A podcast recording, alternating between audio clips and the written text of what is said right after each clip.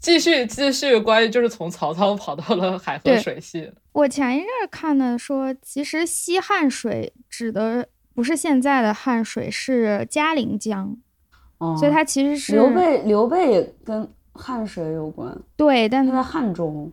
对呀，所以那个西汉水就是那个嘉陵江，其实当时从汉中发源，然后往四川流，就给它有一个天然的通道，开它可以往北走。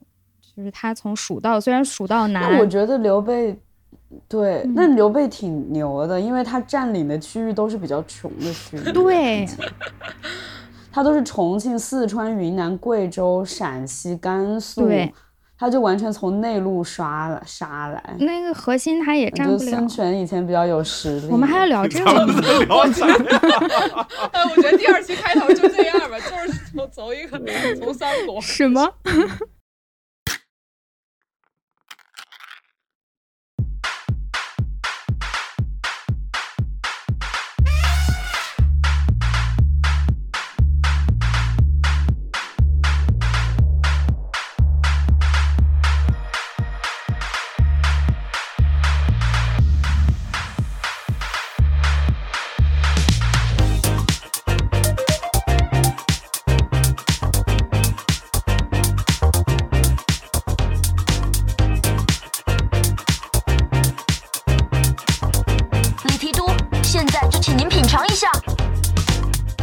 那个大家好，欢迎收听越考越火，我是柯子。啊，还是这样吗？大家好，欢迎收听打个招呼就好，我是考，我是火头，哎呀，欢迎继续收听日之路，我是我是小王，好，嗯，我们开头开的非常随便，因为呢，其实是接着上一期录的，所以我们。呃，简短的打个招呼，然后介绍一下，这两期我们都会聊城市的河流、城市的河滨。那就继续上一期的话头，考老师上次说从南京可以自然的开始聊曹操，然后聊天津。对对对对对，没有，就其实不是聊天津，是聊海河水系，因为华北这一块最大的水系，或者说可能甚至是唯一能算是水系的水系，就是海河水系嘛。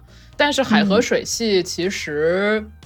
就是不知道大家对于海河水系这个有什么了解？首先，北京的那一片的大河，就是那些小河啊，什么都是海河，算是海河水系的。它是从山西啊这一块过来，然后一直到天津这边入海嘛。天津这个城市之所以会发展，我觉得它百分之百是和海河水系相关的。其中最重要的反而不是。就是靠海的部分，这也是为什么天津人就是天津虽然是一个海滨城市，但是天津本地人没人觉得自己是一个海滨海滨城市，就是住在一个海滨城市一样，因为真的去海边非常远。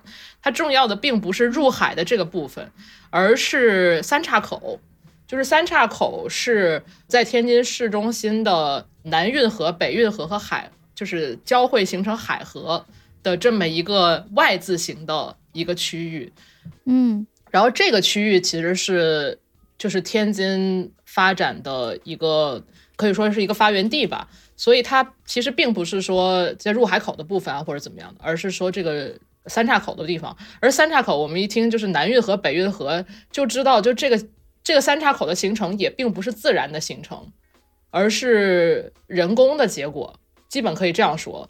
然后天津城市的历史，我觉得很有意思的一个是。天津最早的就是现存最早的在天津附近的一个建筑是独乐寺，就这个独乐寺，它是在蓟县嘛。嗯，我以前觉得这个就是我以前没觉得这个寺怎么样，然后后来我发现，就是所有学建筑的人都跟我说，对，没有德乐独乐寺是建筑学的学生的噩梦，就是很多人都要画那个图考试。嗯，对，尤其是天大的，就是因为它是一个，我我我不应该讲，应该请建筑学的学生来讲。建独乐寺为什么要那个什么？但是其实在独乐寺跟海河没啥关系，所以我们也可以略去不提，略过。嗯，略过吧。对，略过，略过。对，其实但但但独乐寺它是辽代就是重建的嘛。嗯，对，它其实是应该是，所以说这一块儿就是有人活动的话，可能是从那个再往前一点的时间。嗯，等一下，但独乐寺怎么看起来是我搜错了吗？它怎么在？它在蓟县，对，他在蓟县，就是天津郊区。不在天津市内蓟县好像属于天津是吧？是的，是的，嗯，嗯，，对，就但这个不跟河没关系了。我只是觉得它很有意思。天津这个名字的由来，可能就是大家都知道它是朱棣命名的嘛。朱棣就是为了为了庆祝自己南下就是夺权，然后他把天津这块地方命名为天津。当时是在天津设了一个卫城，就是嗯、就是纯纯纯纯的军事功能的一个地方。然后天津这个名字就是天子的渡口，所以它就是一个军事需要产生的一个最开始产生城市的。但是呢，当时的就是最早的天津城，就是这个军事意义上的城，它其实是在三岔口的西南方向。那个三岔口是一个斜着的外形，呃，就像就像很多天、嗯就是中国的中国的河流，它是一个从西北流向东南的这么就是海河是这么一个走向嘛。然后它的那个城其实并不是在河边的，它是在就是河再往西一块儿，然后是一个方方正正的一个城。现在天津最有名的网红打卡地西北角，就是还有什么鼓楼、古文化街、什么天后宫，都是在河西这一片区域，是当时的就是从明代开始的那个城的所在地。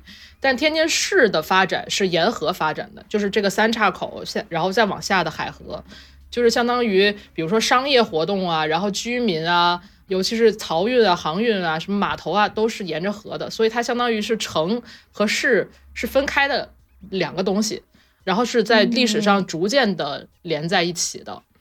天津的发展，我觉得最可能比较重要的一个时期就是隋朝嘛，因为隋朝有这个大运河，然后这个运河的开凿就相当于把黄河、海河这一块都连在一起了。然后它就是相当于在隋朝的时候，运河的发展把海河的这个附近的经济给带起来了。然后尤其是在三岔河口的这个地方，现在三岔河口，嗯，都有谁去过天津？我但我以前是被骗的，我被骗了去滨海新区被住宿，什么？所以那你白去了。那你确实白去了。对我对对对，之前也是住在滨海新区，所以对天津市里也并不了解。并不用了解。你们知道天津之眼吧？就是天津，啊天津就是嗯嗯怎么说，拳拳打伦敦，脚踩巴黎的一大地标，就是 天津之眼。哦，天津之眼是在北运河上，然后就是相当于它天津之眼往南一点点就是三岔河口，三岔河口上面那座那座桥叫哦金刚桥。我以前就是上中学的时候，每天都会经过。呃，对，金刚刚是刚才的刚，刚，嗯，就是就是金刚。金刚桥，嗯，对，嗯，看我们的地图。你看看地图，对，三岔河口，还有什么世纪中？慢慢慢慢来，慢慢来，天津牛逼的东西很多。对，然后就刚说到隋朝嘛，其实隋朝的那个时候，三岔河口它就是因为它的这个地形和它和运河的这个关系，所以变得很重要了。但是其实我感觉，就是从元朝开始就已经产生了，就是海河这一附近的水域的水越来越少，它的那个漕运的能力就不是很，就是怎么说，嗯，没有很强的这么一个问题，所以在元朝的后期，漕运它就变成了海运，就相当于它从海河入海，然后再沿海河往上走，而不是说一路从南方沿河运到北方，而是说先从走海路，然后再从海河这儿往上往进到北京这一块儿。嗯我觉得这个完全就是因为天津和北京离得非常近，而北京有很强的漕运的需求，所以就把天津的这个承担这个漕运的中转站的这么一个功能就非常的非常的重要了。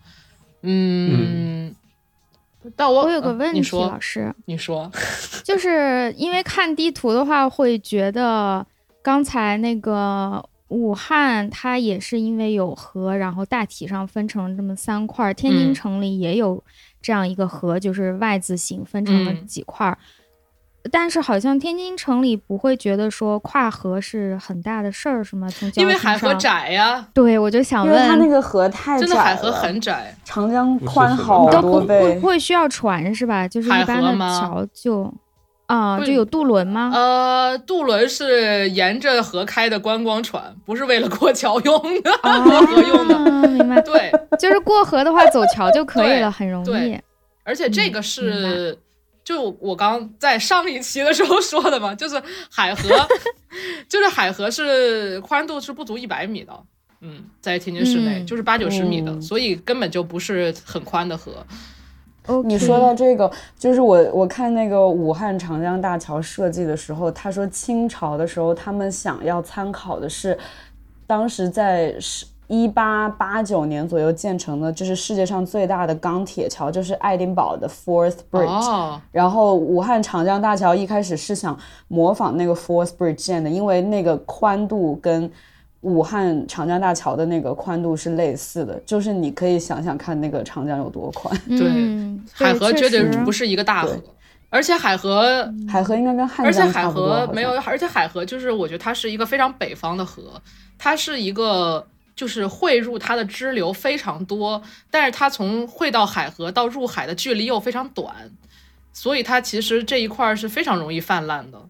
然后就是在因为这个原因，所以在历史上从很早开始，就是这一块儿就频繁的挖各种各样的人工河去疏散它的这个支流汇到海河的这个就是怎么说这个入海的压力。压力对，像天津周边有很多河叫减河，就是减法的减，它就是为了就非常直观，就是说减河就是用来减轻压力的河。哦。包括以前的，就是天津叫所谓的九河下梢嘛，然后这个所谓的九河下烧，嗯。其实、怎么说呢，就是也不知道那九条河是哪九条河，可能也不是九条河，只是一个虚指的数字九，嗯，但它其实嗯。就是说明整个这个华北的所有的水都是在这儿入海的，那这些疏通的河，他们都通往哪儿呢？通往海河入海啊，就是通往渤海。不，但它不是疏通压力吗？我觉得有很多，就是有很多不一样的功能的，用来疏通压力的人工河。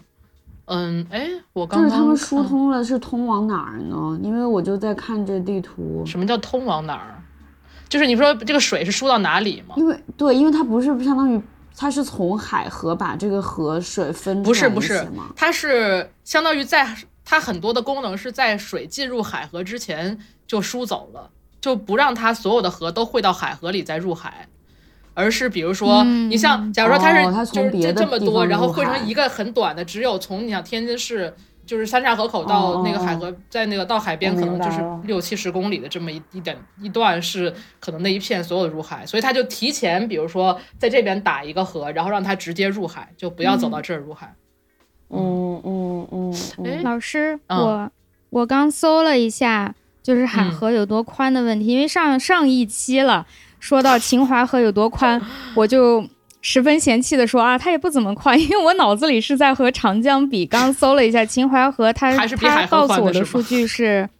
对，秦淮河说是一百二十米到两百米之间，我估计他说的是比较大的，不是那种特别小的支流，哦起码也有一百多米，而海河最宽的地方也只有一百米。对，哦，我我现在搜了一下，汉水在汉阳附近的那个宽度是三百五十米，嗯，那就比那个还要再窄。对，对，就是根本就是海，所以所以海河，我觉得就是非常怎么说呢？华北就就这了。咱哎们，北方的水啊，先说吧，因为刚刚说到了明明朝嘛，明清这一块儿，嗯、我觉得其实我们刚刚上一期所提到的所有城市，几乎好像每个城市都有租界，像武汉呐、上海啊，都有一些租界对这个城市的发展它是有海运吗，对，嗯，然后就是租界，就是天津怎么说呢？天津可能是世界上租界最多的地方吧。哦，是天津啊，我瞎说的，但是我觉得应该是的，因为因为天津有九国租界，就是这个是一个很，就是你说比如说殖民地的话，一般就是一个国家殖民嘛，然后包括上海或者是武汉，好像都没有天津这么多。反正总，之，武汉好像是五国还是六国？对天津你们那个书不是叫万国天津吗？对对对对对啊，所以就是九和万都是在中文里用来指代很多的，maximum。没有，但是天津确实是有九个，天津有九个。我觉得是因为天津靠近北京，但它又在海边嘛。嗯，天津天津有哪九国呀？还有哪些国家？英法美意日俄澳，哦，就是奥地利、比利时、德国，嗯，然后就是美国的租界后来并到了英租界里头，就是因为美国当时自己的政治问题，美国有了租界之后就没怎么管，然后英租界应该是最大的，就是现在大家去的五大道那边是英租界，嗯。对，就我刚刚之前讲的，就是说天津城这个天津这个军事意义上的中国古代军事意义上的城，它不是在河的，就是西边吧，没有，并没有沿河，而且就是从天津县城到天津有码头啊，有市什么的。呃，就是天津是一个这些市民的发展比那个城里边的，比如说衙门也好，就这些机构要更早也更旺盛的这么一个结构，就是因为它的河运就是你的市民市民文化要远远强于这里的政治或者经济的文化。对，所以就说嗯说说远远强于，我觉得我没有相关资料证明它有多强，但哦是我觉得这个在近近两年的就所谓的就是天津每次出一个网红的一个什么东西，比如说跳水啊，比如说盘头啊什么这些东西，就是 就是很爱讲天津的文化基因是码头文化嘛。嗯，嗯，其实我想我以前一直嗯不太理解，就是天津哪有码头？就是我觉得天津根本就没有，就是在我的成长经验里面，天津是没有码头的。就天津不是一个像比如说我们在黄浦江边或者在长江边上能够看到现在还在使用的这种码头，对吧？但是天津是纯就是海河就是纯旅游嘛，所以我以前就不知道就是这个所谓的码头文化到底是从哪儿开始是码头文化，但现在想来，它应该是就是古代了，是前现代的时候是就是开始的码头文化。然后刚刚提到租界，就是其实租界现在大家看地图的话，租界都是沿河，就是都是在河边的，就是它是以以一个呃三岔口以南的以海河为中心放射状。出来的租界，就是每一个租界都是几乎都是细长条，尤其是在河西的这一这一侧，像什么都是天那个英国啊、法国啊、日本啊、德国啊，都是就是相当于他们是一个细长条，然后通到海河边。嗯这个其实是对，它就是为了每一个、每一个列强都要对都要占据一个能够有能够有航运的这么一个对区对对，域嘛。嗯，哦，所以其实他们当时是就是开始建立租界的那个地方，离天津城是有一段距离的，是比较偏南的。但是也就是因为有了那些租界之后，本来的这些就是以前的所谓的所谓的码头文化，它都是一种比较野生的状态嘛。但是在那个租界出现了租界以后，它就是有了这种所谓的西方城市规划的理念就进来了，然后这个整个的它这个就是怎么说沿河的这些城市的形态也好，或者它的这些规划也好，就长得就发生了很大变化吧。而且也是因为就是这些租界，所以海河的就我感觉城市发展整体从天津城的那个或者说城市的文化中心吧，就从天津城移到了沿河两岸的就这些地方，它就不再是一个现在的天津城，比如说古文化街啊、什么鼓楼啊这些地方，就是一个老老的区域了，它就不再是一个承担什么那种，更多的它是一种文化属性了。嗯嗯对，我在刚刚那个柯子提到《万国天津》那本书嘛，就是我最近在我这书读了半年了，我到现在还没有看完。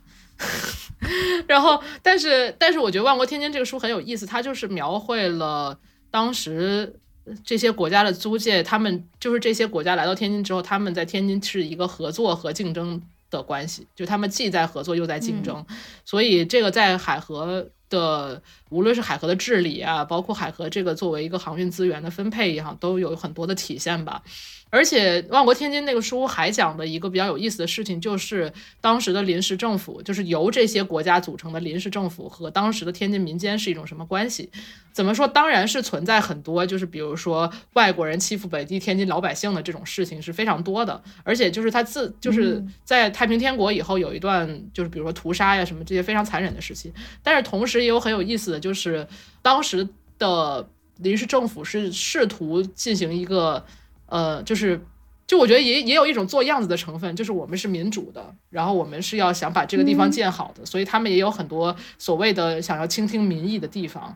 然后当时关于就是比如说天津的一些河流的使用啊、灌溉呀、什么就是建闸呀、开闸呀这些事情，就是有有一些关于民间老百姓和临时政临时政府这些外国人怎么 battle 的这样的一些记载是很有意思的。哦对，然后说到这个，就是其实在，就是现在的天津的三岔河口是一个还比较规整的一个 Y 字形嘛，但嗯。其实这个 Y 字形是在一九一八年才才形成成这样的，就是天津在历史上海河从清末开始到最后一次一九一八年这期间进行了五次所谓的裁湾取直，就是这个河特别弯。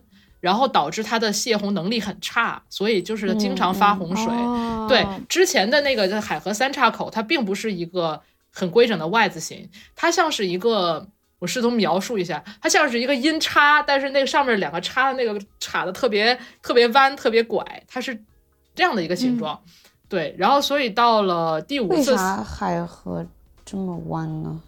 那你要问大河自然，流都有这个，嗯，河流它都有这个这个倾向，就是它有一点点弯之后，它每下一次流来的那个水就会把这个弯度冲得更弯，所以它会变得越来越弯，这是一个自然的现象。当然，在野外这个事儿不重要，你弯就弯是，但是在城市里的话，就造成很多麻烦。对，就是一九一七年的时候有一次，呃，就是怎么说大洪水吧。然后到了一九一八年的时候，就是为了彻底根根治这个问题，当时又进行了一次，呃，裁完取直，然后就相当于他把这个南北运河交交汇的位置，嗯、往上游移动了一段，然后又把那个弯道给相当于把那个弯的部分裁裁掉、填掉，然后取了一个直的部分。所以现在的这个三岔河口才是一个很规整的一个 Y 字形。然后天津，我觉得天津怎么说？我的成长过程和海河的关系就在于我天天是过桥去，就是上中学的时候，我每天要过桥，呃，从河的西侧坐过到河的东侧。但是呢，呃，说到河的西侧和河东侧，却并不是河西区和河东区，而是河西是河和平区和河北区。就我小的时候一直非常不理解天津的这个各个区和河的关系，因为它河是一个斜的河，所以。你说的就是怎么说呢？它斜的这边是河西，这边是河东，然后河东的上面是河北。我小的时候就非常不理解为什么河东的上面是北。说北和南，因为它是斜的嘛。，对，就是但是天津没有河南区，所以、所以其实河的河北，它因为它是一个斜着拐下来的这么一个造型，它确实也是河的北，但同时这个北和东挨着这件事儿，我小的时候就是大为不解。但是呃反正我上中学的时候，每天都是要从河的所谓的河的西侧过到河的东侧 slash 北侧，所以以前可以过几座桥，一个就是我刚说的金刚桥，就是在三岔河口的附近过金刚桥，或者是过那个天津之眼那个桥叫永乐桥。对，嗯，然后天津现在乐的年号吗？是是是应该不是吧？应该是哦永永乐桥修的还挺晚的，就是天津之眼什么的。但天津的桥，天津也是有挺多桥的，而且天津的桥就是每一个可能就是它的怎么说，它的呃力学也不太一样，就它有很多各式各样的桥。但是因为我现在想想也觉得，就因为海河比较窄，所以能花式修桥，就是技术难度没有哦特别高。去过天津的大家有没有见过一个桥叫北安桥？没什么。你可能你可能不记得它，但是你有没有就是天津有一个有一座桥长得和巴黎的这个亚历山大三世那个桥长得几乎是可以说是怎么说不能说是一模一样，但是也可以说是基本一样，就是非常没去过巴黎，没有，但是你一看就知道那不是一个中国会出现的桥，就是以一个任何思路来讲，都觉得这个桥真的很很特别。它是一个，就这个北安桥是从它的它的河它的对岸就是异族界和俄族界，然后这一侧是英族界什么的。嗯，然后这个北安桥，我觉得大家我欢迎大家现在去 Google 一下它长什么样子。西洋景儿，现在立刻它是一个零四年修好的，其实这是也是我说的很有意思的事，就就就是天津虽然有很多桥是有前身的，或者是它呃从比如说清末或者租界的时候就有了，但是在零几年的时候，哦频繁的，就是零四年到零八年这个区间，很多桥都重修过，或者是重建过。对，所以现在这些桥其实都是蛮新的。然后这个北安桥，我觉得真的很有天津特色，就是它的，对，就是它，就是它很难形容，就是很难形容。它就是一个怎么说？它采用了西洋，我要我要宣读一一下这段话哈。北安桥桥头采用了西洋古典式风格，其。中包括寓寓意东南西北四方平安的青龙白虎朱雀玄武四大桥头雕像，然后后面还有四尊乐女雕塑，两条盘龙雕塑，然后四个同志的乐女，就是弹奏乐器的女的，她们分别拿的 就是阮、排箫、琵琶和筝，呃笙，但是，但是就是这些刻画的主题，它的雕塑风格和配色风格和桥的制式都完全是。巴黎亚历山大三世桥的样子，嗯，就是刚才看那种大图的时候，我以为上面都是天使，然后仔细拉近一看，全是咱传统女人。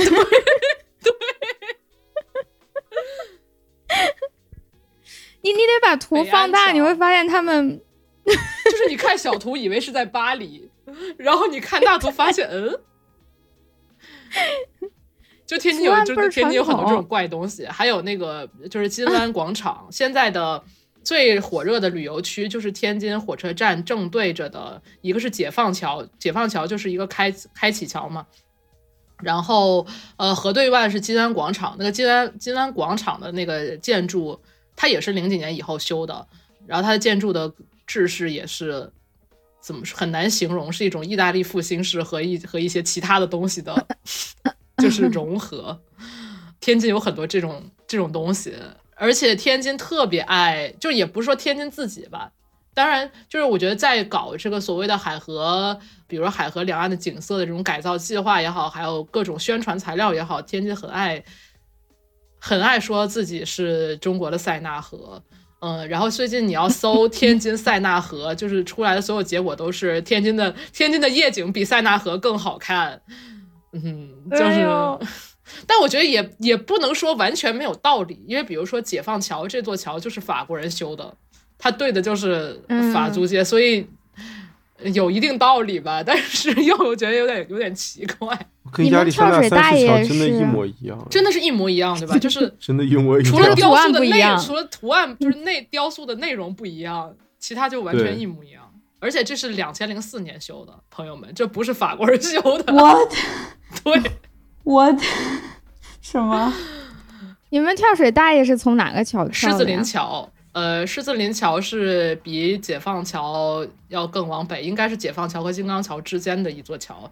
然后它也是，就是它的那个桥叫狮子林，它就是有一些狮子头在那个桥的侧面。嗯，对，但它不是那种是完整的石狮子那种。嗯就是说到这个，为什么我要问秦淮河里有没有人游泳？就是，比如说海河里游泳是一个非常正常的事。虽然我没游过，嗯，因为就是我家也并不在海河附近，但是海河里面游泳啊、跳水啊，是一个非常怎么说？所谓自古以来天津就有的传承的一个啥玩意儿？嗯，对。然后跳水大爷今年就非常火，我觉得这个也就我感觉每次天津有一个什么东西火，他就。强化了天津是一个 所谓的越南，对，所谓就是就是 lay back 很 chill 的这种，就他一直在强化这种这种印象吧，然后就觉得，对，包括最近，嗯，就是每次因为天津这几年就是发展的非常差嘛，但是他他网网红的这些点。没有，就是事实啊！就天津作为一个直辖市，它就是非常差，就是排它它的排名一直在掉，主要是对对对对对对对，就是它的经济的水平就是愧为一个直辖市吧。但是因为所以它火的点又是 lay back，就好像说哎算了，就这样吧，就这种感觉。嗯，然后我刚刚想说什么来着？对，还有就是我不知道。长江肯定有吧，就是我小的时候对天津，甚至不是小的时候，现在还有，就是我对海河的一个很大的印象是，有经常有人在那儿放生。啊，这个活动不是有几年流行，后来就现在还有啥？天津还有，就是至少有会呀，它是非法的呀。而且天津就是就是海河里面发现很多外就是外来物种，就是巴西龟什么的，我而且我以为大家都知道这个是个傻事儿。我以为这个事儿是十年前的事，就是我在上中学的时候，我甚至啊能经常看到有人在那儿放生。但是我一查，二零二三年还有报道，就是非法放生在海河是多么的猖獗。就我，哎呀，但但我觉得很有意思，就是我不知道这个天津人太心善了。就是为什么呢？就是我想说，天津不是一个，就是我的感觉，天津不是一个宗宗教信仰就是色彩比较就是 比较浓厚的一个地方。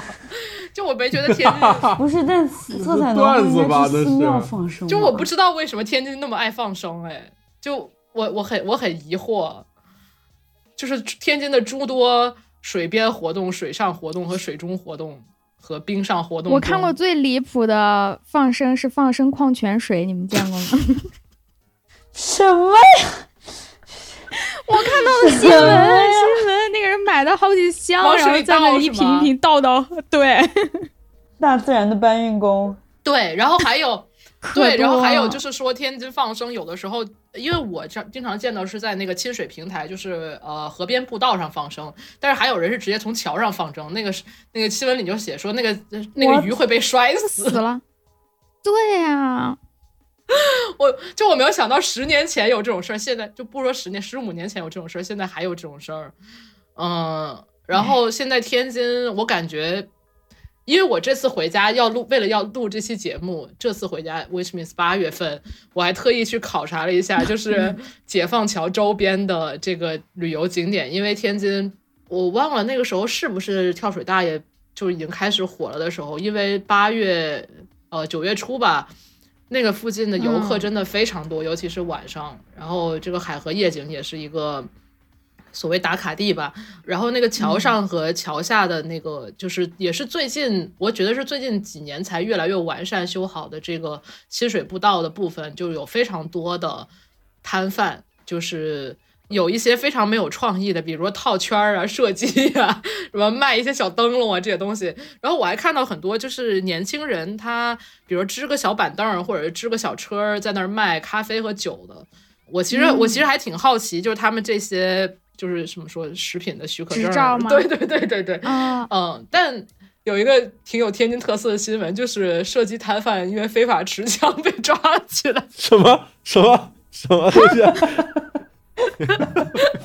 什么鬼呀？就是就是那个射气打打气球的那种射击摊贩嗯，被查，对被查说他是非法持枪，然后被抓了，然后他们的家属就是还。呃，新闻里还说家属就是说啊，我们就是为了就是谋生啊什么的，很不容易。那我就想说，啊那个就是判断一个枪是否是不是一个枪，到底是怎么判断的？就是为什么就打打气球的枪会是非法持枪？我感觉这种新闻好像零几年对，然后最近还有，他是不是就应该把这个东西完全取缔了？那个打人肯定还是有很大有危险的。对，但是我的点是就是。现在的旅游区的卖的东西的业态和二十年前给我感觉好像没有很大的 差别。这就是消费降级啊，朋友！我就想说，今年连武汉和天津都能成为网红城市，武汉到底有 天啥好玩的？好玩的？我真是不明白。你我之前有给考老师发，就是你知道武汉坐那个轮渡就一块五嘛，嗯，就是坐那个长江轮渡，然后就是它那种轮渡就超老，然后就是你船来了之前，它都是那种不锈钢的那种铁门嘛，就是，然后因为以前就是普通市民去坐，然后因为今年武汉突然间变得很火爆之后，就是要排队坐那个轮渡，然后那个视频就有拍，就是。坐了轮渡到的人，然后就拍到岸了，然后那个就是那个那个 铁架栅子，然后后面全是人，像监狱，就很像监狱，就很可怕。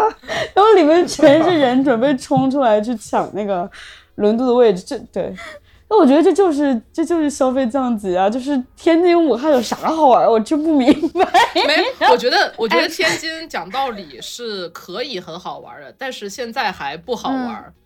嗯、就我之前看那个一本书是关于天津的保护建筑的，然后天津有很多很多就是租界也好，民国也好，就是建的那种小洋房啊，还有什么各种各样的。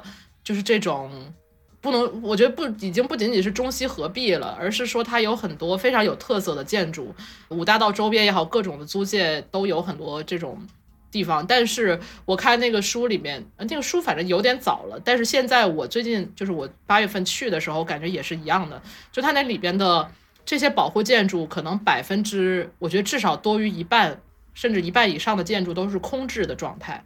就是它没有发挥一个建筑的功能，它只是一个背景板。就比如说，如果现在大家去五大道或者是易租界也好，就是那些房子绝大多数都没有在使用，而是对我想参观发现对都不能，它既不能参观，它也没有，甚至也没有形成商业，就是有商业的这种建筑是非常少的。然后也有一少部分是还是住宅，或者是有一份有一小部分是政府机关在用，但是绝大部分都是空置的。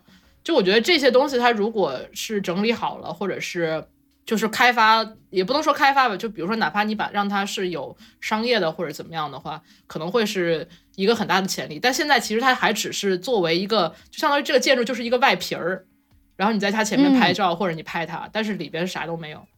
嗯，你说。你说到这个，我告诉大家，我人生的第一个耳洞是在武汉民国政府旧址里打的。所以那个民国政府旧址现在是一个什么商业楼吗？就小时候就是那种小商品城，就是那种高中生会进去打耳洞，然后做指甲的 那种很 low 的那种地方。武汉民国政府旧址哦，嗯，你说，我我想到你前面说那个沿河的那种小摊贩，我想到前一两个月前吧，我去北京，然后路过著名的亮马河去看了一眼。嗯，亮马河现在也有很多的这种小摊，不过据我住在附近的朋友说，已经少很多了。在疫情期间，亮马河沿岸嗯就成了一个特别重要的城市空间，是所有人会去那里见人、聊天儿、运动、剪头、买东西、吃饭。就因为那个时候室内场所不方便嘛，所以大家都在那个露天的地方，就好像一个市集，但是把盖子掀掉了。嗯，大家就在这里。那些我估计大部分也没有什么执照可言，就只是聚在那里，嗯，也不是正规摊贩。有些人可能就是自己在家做两杯咖啡，拿到那儿卖掉。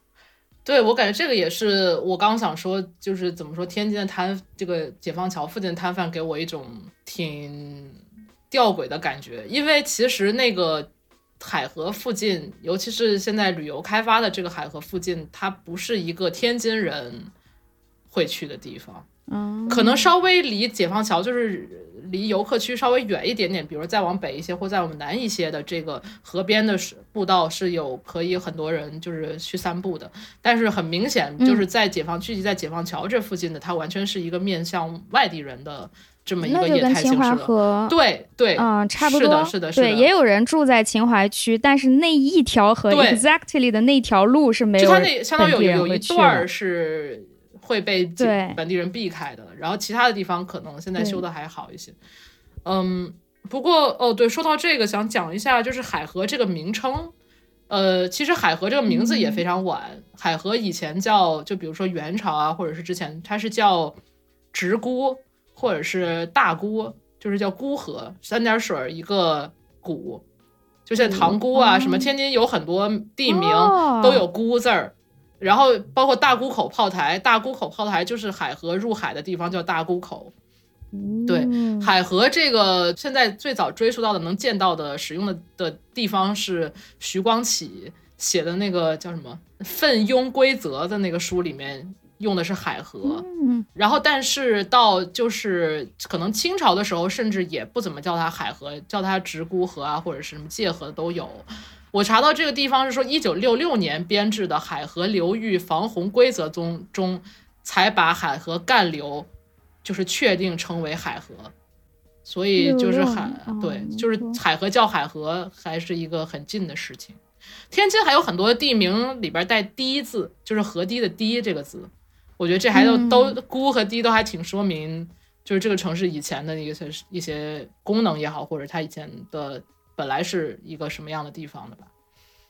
好的，天津还没说还有完，什么？其实其实 没有，其实我我一开始就是最最早就是准备这期节目或者想录这期节目的时候，我根本就没想讲海河，嗯、我想讲我家门口的河，就是因为天津其实也是一个有挺多河的地方吧，虽然它和比如说东京啊这种地方比起来河算少的，但天津一级河道有十九条，然后二级河道有七十九条。所以是一个河蛮多的地方，然后天津嗯其实天津市内的河，除了海河以外，主要是强子河。这个强子河就是就是墙壁的墙。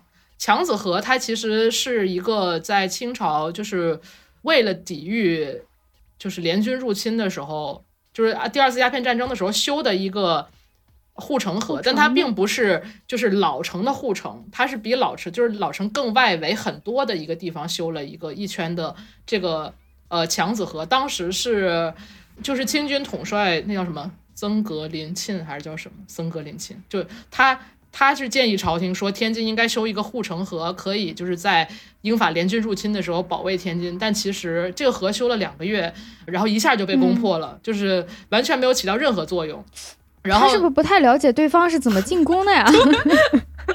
对，然后当时他的建议是说修壕和墙，就是墙是墙，然后壕是沟嘛。然后这个沟呢，啊后来这个墙就是一一攻入了之后，墙就拆了，所以就只剩这个沟了。然后这个沟，这个壕沟后来就变成叫强子河。呃，然后这个强子河呢，其实天津现在可能最最繁华、最主干的一条道路叫叫南京路，一直通到海河边的，包括什么滨江道啊，什么那个穿过就是呃租界啊这么一条大马路，是一个八车道的大马路。这条大马路就是强子和田的，就是在七十年代开始天津修地铁的时候。就是首先这条路之前是它穿越了几个租界，就是它本来是一个中间是一个河，然后旁边是沿河的小道，然后每个租界都分别命名了这块小道的名字和哦，什么的，对。然后他呃在七十年代修地铁的时候，就相当于把这条河完全填了，然后把这两边的路合并成了一条路，就是一个八车道大马路。嗯，对嗯、但是现在还强子河，所以现在见不到这个，现在见不到强子河。没有，现在强子河还有很多段儿保留，就是它其实是一个很多段儿，然后很多不同方向的小河连在一块儿的这么一个河。然后强子河现在其实叫金河，就是它是两千零几年吧，当时有这个所谓的这个强子河的改造计划，哦，两千年开始的。然后这改造计划嗯改造了之后，就统一把这个几段儿的，呃，其实这强子河几段都有不同的名字，但它后来就统一成了金河。但是呢，这还不是我家门口的河。就我一开，我以前一直以为我家门口的河叫魏金河，我一直以为魏金河和金河是一条河，后来发现也不是。就是我家门口的那个河，卫就是保卫的卫嘛，它是一个，嗯是一个以泄洪，就是它挖的时候是以泄洪为主要功能的一个另外一条人工河。然后它现在我家门口那一段又有一段是为了修地铁而填起来了，所以感觉就是天津每次修地铁可能都会填一部分河吧，嗯，然后这河就是越来 河就越来越少。但是我家门口这个魏津河怎么说呢？就是我从有记忆以来，它就是一个排污河，所以它很臭。哦，就是修了很多次也没有改变它臭的事实，因为它就是一个死水。虽然它是有那么就是是一条还不算短的人工河，但是它就是因为是死水，尤其是到我家这段儿，就我家这一段儿本来是要再更往北的，然后那个更往北的那一段儿是之前修地铁填上了，现在逐渐的修更多地铁的号儿，就是线路之后，就是逐渐的填到了我家门口儿。然后把河变成了池塘送到塘，你家。对，没有这我都这，我就恨不得，但是其实它不是我家门口那段填了，是我家门口的前面和后边都填了，所以我家门口就是一滩死水，就变成池塘了。对，就是更臭了。那东京你需要讲一些吗？还是啊，那就太多了。嗯，东京，我觉得东京其实是一个，因为我们一直在说，就是，呃，洪防洪的这个，就是每个城市都有一些防洪问题。我觉得东京是一个还挺好的，在泄洪方面做的非常标杆性的这么一个城市。因为东京的河，东京有一百多条河，然后它、嗯它本来就是四条水系，就是四个不同的水系入海的位置，然后同时它又有从江户时代发展到现在的很多人工的沟渠，然后这些沟渠就是有泄洪功能，然后用水功能什么的。就是东京，我觉得比较有意思的地方就是它就是河都是，假如说河都是从呃西北往东南流嘛，然后它在这个截面的地方修了一个很大的地下神殿一样的地方，非常高，可能有五十多米高还是多少米高的，就是地下河，它相当于强行的。在东京的一个地下截出了一个地下河，用来泄洪，就是它把那个水可以从这个地方流到地下，然后再流到江户川里。然后这个是两千年以后修的一个东西。我感觉东京的河已经不，就是在中国人眼里，东京的河都不能算河，因为它有很多很窄的、很深的那种。比如说，大家看到就是日剧里面经常出现，就是比如说河的两岸是很多樱花树啊，或者是枫叶树啊什么的，然后那个河就非常深、非常窄，而且可能水高的河堤。对对对对，那个水也没有很多，就是这个是非常日本，就是日本特色的一个东西，就跟它的地形以及它的这个用水的需求有关嘛。我们之前聊就是在聊天的时候聊到这个内容，我后来又查了一下，确实就是“水稻”这个词是日语来的。下水道就是中文说的下水道这个词，是我以前以为下水道的这个词这个词是下水道，就是猪下水、羊下水那个下水的道。后来我发现它其实，我后来发现其实它是下水道，就是因为日本管就是 城市里面的所有的水相关的这些都叫水道，比如说你呃公寓通水。也叫也是水道部门在管，然后你的上水下水，呃河这些都叫水道，对，然后其中下水道就是下水道，所以就是中文取的是下水道这个词，然后台湾好像现在还会说水道水，就是自来水的意思，嗯，水稻这个词，对，所以其实这个也是像《万国天津》里那本书里也讲说，就比如说在就是这些各个国家到天津之后，他们会。用自己国家的经验，或者是一些当时的西方的经验去更新城市的基建这种呃系统啊，包括卫生啊什么的。其实我感觉可能这个和日本的这个水稻也是有一定的关系的。嗯，东京就不说了吧，东京还有就是填海造陆啊什么的这些，东京的内容太多。Move on to 小王，小王还没有说过话。对对，让王总来说。哎，没有兰州吗？阿姆斯特丹。王总主要一直没有发言，不然你来讲。好的，那我就来讲一下阿姆斯特丹好了。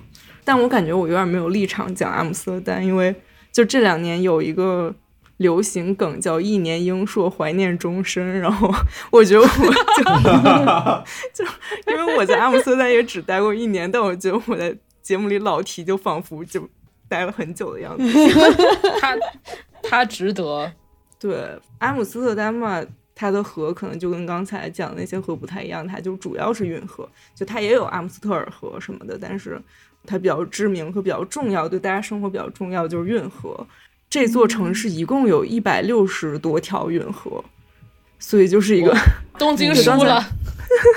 刚刚我们不是说桥，阿姆斯特丹的桥有一千五百多座，太牛逼了，所以就它它被称为北方威尼斯，越来越难以理解，所以。对，但是因为阿姆斯特丹的运河就很小，然后运河就是，我觉得阿姆斯特丹的桥就跟十字路口差不多，就是每过一个 block 就多一个桥这样子。对，阿姆斯特丹有一个区是运河最密集的区，它也就是在阿姆斯特丹的 downtown 的部分，中文翻译过来就大概是叫运河区，就这一片区已经被联合国教科文组织命名为世界文化遗产了。这个区是当时十六世纪、十七世纪的时候，就是由阿姆斯特丹的那群嗯管事儿的男的建的。就是这个东西，我不知道怎么翻译，就是好像哪个城不是呢？就是一群管事的，就是他们也是住在这儿的人。就我之前一直看，就是所有的历史遗迹，好像大部分都在阿姆斯特丹这个运河区。然后我就觉得，可能以前这个城可能只有这么大，但后来就是再看，其实是因为被写入史书的人都在这儿。其实他们的。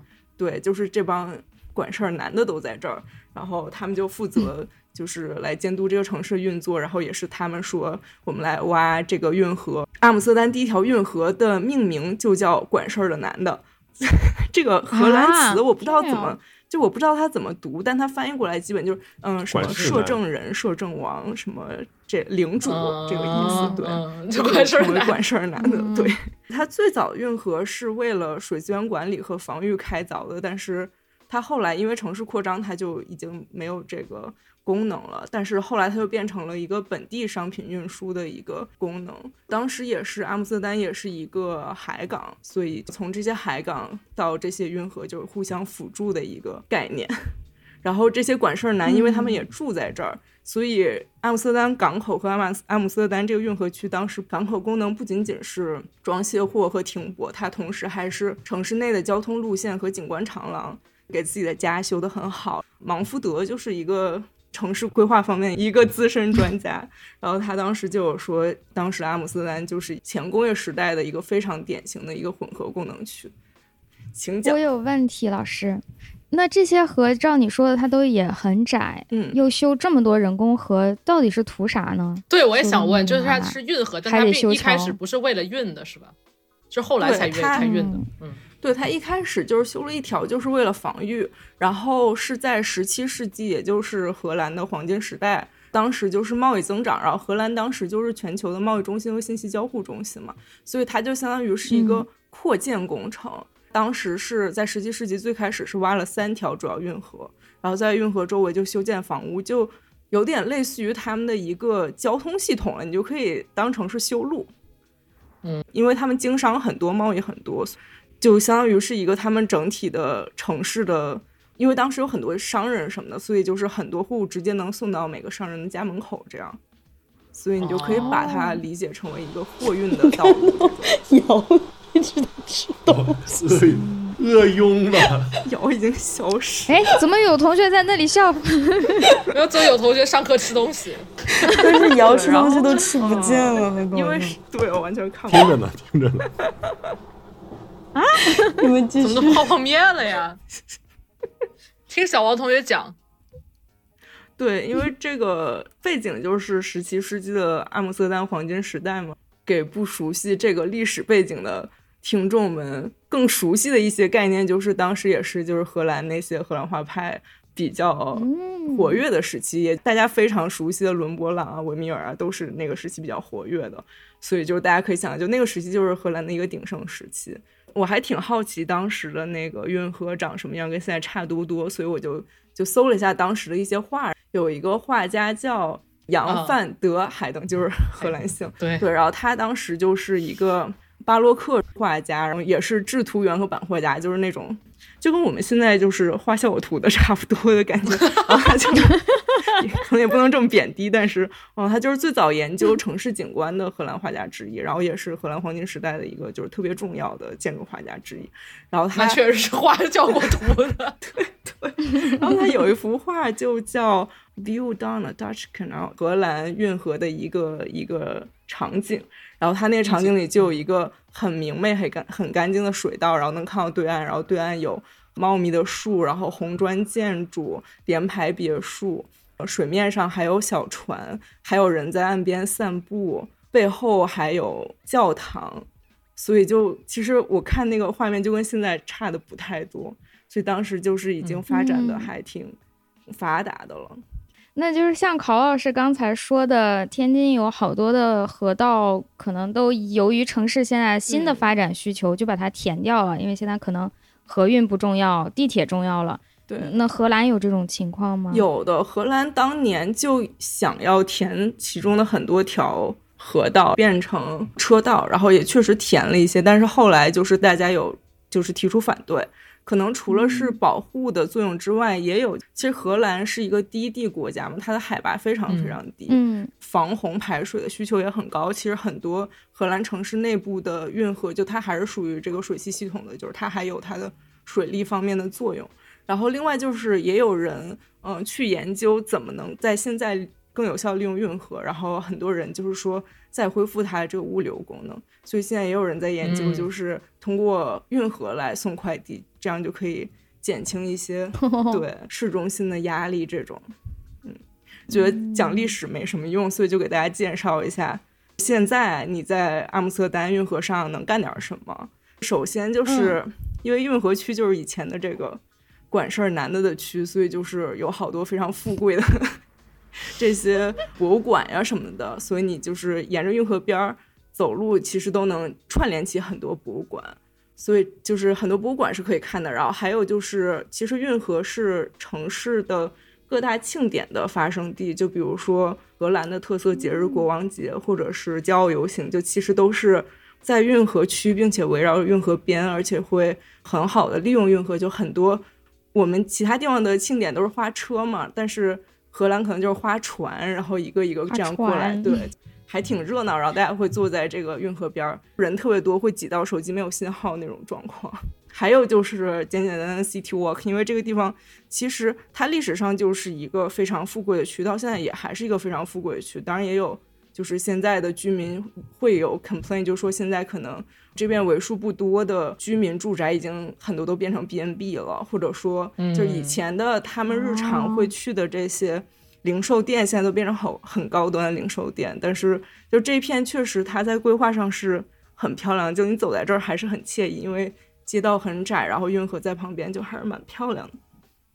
然后我最大的一个乐趣就是走在运河边儿，然后看每个每家的窗户，就是里面都 各有各的富贵，还挺神奇的。各有各的富贵。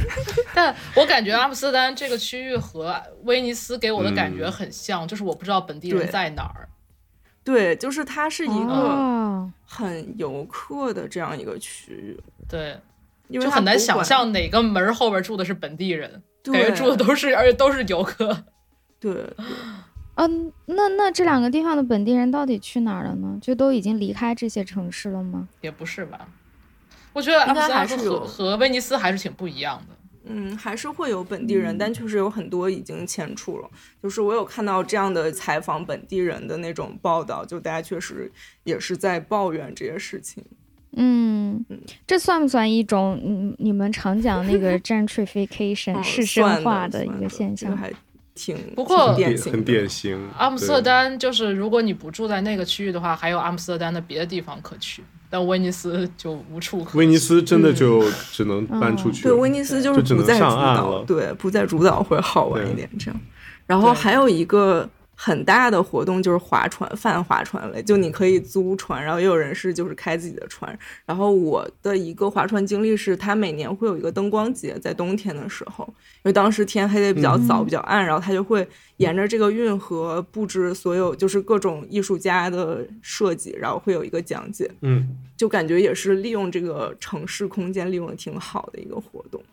嗯，然后还有一项就是，刚刚大家都有讲游泳，阿姆斯特丹也是有这个城市游泳，就是到底有哪个城市现在还不能游泳？是谁就能游泳？我感觉欧洲都挺喜欢在河里游泳的，他们也有这个传统。嗯，对，嗯，伊科赛体。但是我确实没有在日本见过有人在河里游泳，哎，我觉得日本那个河比较浅吧，不是大河也没有人游泳啊，就是荒川啊，不好意思。对，我觉得，因为那个不能穿着西装游就不游了吧？对对，因为我记得那个瑞士巴塞尔嘛，就是他们也是莱茵河吧，就是，然后他们有一些人当地是通过游泳去上班的。我我也是挺，哦哦哦，就是因为每年 Art Basel 在那边，然后他们 Art Basel 每年有一个活动，是大家可以集体那个去河里游泳。然后我就想说，哇，还有这种活动，然后我就查了一下，发现他们有一些本地人是每天游泳上班的。天啊，很离谱，挺神，惊了，嗯。阿姆斯特丹也有这种集体游泳的活动，然后是一一年，二零一一年开始发起的。开始是最早十四个人发起的，因为他们想支持他们一个得了那个肌萎缩厕所硬化症的一个朋友。对，然后就可能有点类似于那种冰桶挑战似的，大家就说就是在每年的这一天，大家一起跳进去，然后后来就嗯越来越大，一边跳边喊什么。什么什么一分钟快乐六十秒来着？我突然忘了啊！什么东西？好古老。什么？没有啊，就是那个天津跳水大爷跳下去的时候会喊的那个哦，活啊，不是活着一分钟啊，感觉不是 活着，生活一分钟，生哲学了，生存一分钟快乐六十秒，对，好可爱，将这个推广到阿姆斯特丹。哦，说说说到这个什么生存，那个我看那个南京长江大桥说一度超过金门大桥是世界上自杀人数最多的桥，然后现在也是吗？嗯，然后就说会定期有人在南京长江大桥巡逻的，就是看到有人轻生的就上去劝阻。这能正巧碰见吗？不知道。就是有有有就会有可能有警察巡逻吧，看到了就说因为太多人去那边轻生，然后说超过百分之七十都是外地人，就是慕名去轻生的。嗯嗯，我倒是看到过，路过的时候看到过有警察站在那个桥头堡那儿，但是我以为他们只是在查车啊或者日常执勤，没有想到还有这个工作。还是不建议大家模仿。嗯，你们对你们说到游泳。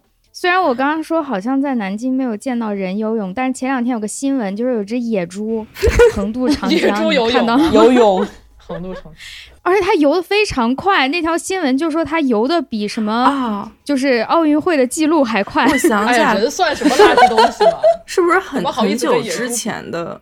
很久之前的新闻，就前两天也有一只，之前也有过。就南京这边的野猪非常非常多，我在路上都见到过。那个重塑雕像的权利不是他们是南京的嗯，Pigs in River 是吗？那首歌好像是就是因为这个新闻，我万一我说错也不要反正挺多，忘记前两天很多很多年前黄浦江不还有那个死猪飘在江上的？嗯啊，你那是死猪，我们这是 活猪，有点活猪。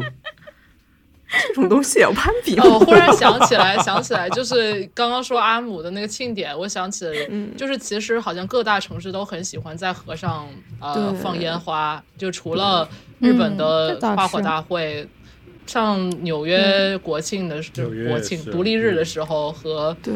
呃我在的波士顿伦敦新年的时候，对，都是在河上放烟花，好看吗？嗯，对，河还是一个挺在。现在的城市里挺地标和挺是个场地，对对，嗯，对。接着讲阿姆斯特丹的运河，嗯，刚才讲了好几个活动，然后还有一个活动就是丢东西，这是一个非常受欢迎的活动，很多人会不小心把手机掉下去，然后还会有。啊，是这种丢东西啊？是不小心啊？参与度很高的偷东西呢？不是参与度很高的一项活动，会有很多民间的 NGO 组织会帮忙打捞，打捞手机组织。我怀疑可能捞起来发现好几个。还有就是非常知名的就是丢自行车，就是大家如果上网上搜视频，会有那种就是一个吸铁的一个大东西，他们好像定期会去清理。放下去，然后再起来就会粘着，就是十个八个自行车这个 样子。对，所以是人们扔不小心掉下去掉进去的啊？可能据说好多就是喝，就是喝醉了 人没事儿吧？就很难讲。反正那我觉得也还挺能想象阿姆斯特丹那个区域，就是人对精神不太正常的时候，把一些东西丢进河里。啊，对，这是荷兰大家最大的印象吧？确实，不要把自行车停路边儿。嗯，然后还荷兰确实自行车很多了。对，荷兰应该是就是世界上骑自行车率更最高的一个国家。嗯，最后想说的一项活动就是，呃，在运河上安家或者是住。我一个亲身经历就是我在荷兰时候的老板，他就是住在运河上的，他们家是一个船屋。理论上他们家是可以开走的，但是他们家平时都拴在岸边，所以它是一个有门牌号的屋子。他的家是两层的，嗯，上面那层是跟外面的地是平的，我们先进去就会先进上层，然后下层是他的卧室和厕所，所以它下层其实有个窗，然后窗能看到水里，就还挺酷的。好酷！上层就是不潮吗？还好，不会很潮，很干。然后上，而且他还他在家还养了狗，就是感觉也完全够用。然后他上层一进去就是客厅和厨房，还有一个阳台。他的阳台呢，就是直接和河相当于是平的，所以你打开阳台门，然后进去，你就可以坐在阳台，然后脚就可以泡在这个运河里面。对我们当时就站在阳台上，就会有划船的人来来往往跟我们打招呼，这样还挺神奇的。他的门牌号是跟哪条路的呢？有路吗？还是说这个河多少号？呃，一般荷兰的运河都是一条运河，然后两边是小路，就你可以理解为运河就是我们的大马路，然后两边就可能有点像人行道这样子，但是他们可能也会骑自行车，和有些路是可以通汽车这样子，但都是很窄的这样路，所以它门牌号应该是跟着门口那条窄路的。那如果开走了，换了一条路停怎么办呢？这个我也很好奇，就他的船是可以解开，但是不知道是不是他必须就是再回来这样子。不太懂。如果那他家会摇摇晃晃吗？对不起，今天家不在。那那个运河会有水位上涨什么之类的，就是不同季节的一些变化，会影响到他们居住吗？哎，这个真的不知道哎，但我觉得应该不会。就就我的个人观察看来，运河好像一年四季差不多都是那样。就是它是个船嘛，水位涨了，他家就上去了，真是。我是说，就是荷兰有没有像威尼斯那种海平面上升的问题？嗯，荷兰它会有排水的需求，也会要面对海平面上升问题。可能它不像威尼斯那么明显，因为威尼斯它还有就自己会下线，所以那个。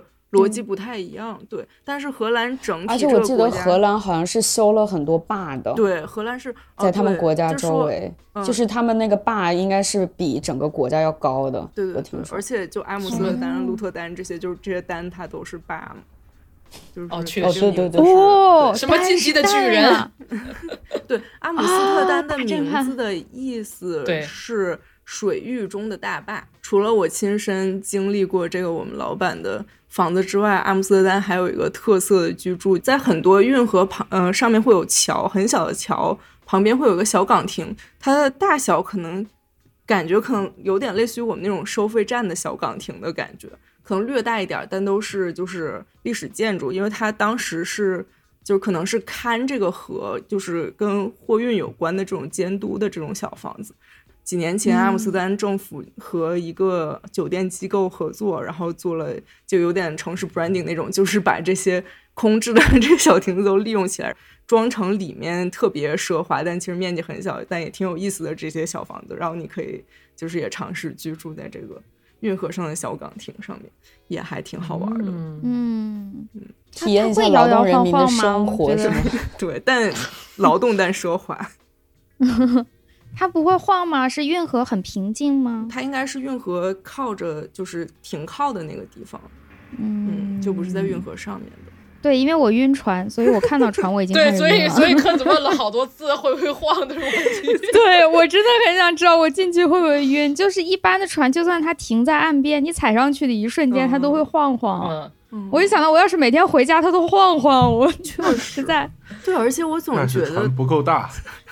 我总觉得我们老板的房子住起来会不会就是有幽闭恐惧症？因为我们只是在上面上层停留，所以就感觉还好，而且也能看到外面。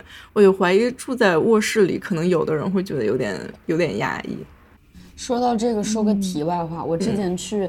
呃，不是，我就是我朋友去了一个香港疍家人的一个那种讲述的活动，然后那那个姑娘就是他们家在她之前的三代都是住在船上的香港的，然后直到她这一代才刚上岸，她就说有一些他们上岸之后还保留的一些生活习惯，比如说他们家里的家具摆设都是对称的。就是，就算他们到了陆地，他们家的家具摆设也会尽量保持对称，因为在船上他们就会尽量左右对称，这样这个船就不会太晃。然后，因为他们以前就是一家人都住在船上，然后空间有限嘛，所以他们可能就一个空间，然后这个地方就是又，呃，吃饭的时候就把桌子摆出来，然后睡觉就把桌子收起来，然后就铺上床，所以他们家就是会，他妈妈就是会。一直拖地，就比如说吃完饭桌子收起来，他妈就立刻拖一次地，然后起床之后又拖一次地，再来吃饭等等。然后他又说他妈妈就是每天在家差不多得拖个三次地，就是一直到今天都是这样。嗯，就类似这种。然后因为以前船上空间比较有限，嗯，然后他们的收纳什么的也比较有特色。嗯，哇，我觉得可能那个是类似。嗯，这好神奇。因为感觉就是咱们现在很难有那种物理环境完全非常直观的影响我们生活方式的这种感觉，这个还是挺直观、挺酷的。嗯，阿姆斯特丹的运河差不多就是这些，我还挺推荐大家去玩的。就我刚才推荐这几项活动，除了丢东西，其他就是大家都可以尝试一下。我我非常期待兰州，兰州啊？是吗？好，我来讲一下兰州，因为兰州跟你们刚才讲过的所有地方，我们讲过的所有地方都不太一样，它在上游。对，嗯，刚才讲的城市基本上阿姆斯特丹我不太清楚，但它整个国家也都在下游了。对，估计，呃，对，就是这样的，所以情况有很多相似之处。兰州呢就完全不一样。其实这个我觉得还挺说明，就是世界城市发展的一个一个总规律，就是下游，尤其是冲击平原是非常容易发展成城市。对对，我想讲的也有这一点，就是兰州它其实不是一个很典型的应该建成的地方。嗯，它古代的时候最早的时候设郡是在汉朝。就第一是孟田那个大将军打完匈奴回来，在这里设了一个关，然后是霍去病打完匈奴之后回来，在这里盖了一个城堡，这个城堡叫金城，就是金子的金，取的是固若金汤的意思。嗯，兰州在很长一段时间里其实就叫金城，叫金城郡，所以这里它原本就是一个关卡，它不是一个我们现在意义上需要要很多人住在这里的地方。而你要看兰州的地图的话，就跟刚才所有的城市都不一样，它其实是狭长的一条，是沿着黄河的这么一个长条。刚刚看的城市基本上都是交叉方的或者圆的，对，是一个放射状的，是一个平面。兰州就是一个细长条，所以对于它现在的发展是一个特别特别大的限制。其实我们生活在里面已经能感觉到，就是兰州它的东西长度有五十多公里。但是它的南北宽度只有八公里，就不到十公里，就你腿儿腿着就能这样来回走，是曼哈顿。但是生活在里面的人，比如我生活的是在东边的话，西边我小时候基本上是没有去过的。我不是我，就是我知道那边有什么，我也知道那那边也是兰州，但是我的家人和我，我们从来不会说到西边去。我们也不感兴趣，就是西边的人，他们也不会轻易到我们这边来。大家都在自己的那一小片当中有你生活所需的。武昌跟汉口也是，我觉得武昌、汉口、汉阳三镇的，就是在地铁修成之间，大家就不怎么往来，因为好远。对，就各过各的。对，过得也挺好。雪国列车 没有，但是但但是兰州有人住中间吧，就是住在。既不是靠东，也不是很靠西的。就是在我的心理概念，我会以西关十字那个地方，古代其实已经到城的最西边了。但是现在的兰州版图里，它大概在中间，那里有一个清真大寺。我会觉得过那个清真寺之后就太远了，我就不会到那边去了。嗯，那可能住在清真寺附近的人会觉得两边都还可以吧。但是我我觉得他们应该也倾向于往东边这边走。因为基本上东边像市政府啊、省政府呀，或者比较大的几个商场，东边稍微多一点。嗯，如果你两边都可选，一般会往东边走一点。就是这个城已经不是说河黄河对它有什么影响，它完全就是黄河的形状了。嗯，就是弯弯曲曲，有点黄，不知道为什么。怎么回事？而且两边是山，所以它完全没有地方可去了。嗯，它就是个河谷这样的城市。说是它是什么黄河唯一黄河穿城而过的省会，我觉得这都不叫穿城而过，就是沿河的。啊，就是两两个山中间夹的河谷，河谷这有一点点平地，在这里住了一点点人，就是这种感觉。它叫，如果它很宽阔，它也不会成为古代的关卡了。就是因为它，你在这里稍微设几个兵，把这八公里占住，敌人就过不去了。所以就是这样一个问题。那呃，当然，兰州它除了古代的时候是一个军事的关卡以外。丝绸之路啊，往西域通的时候，它是一个交通的要道，因为这是这是一条道，大家都要从这儿走。包括现在旅游的话，你要往新疆啊什么地方去，很多人选在从兰州这个地方转一下机。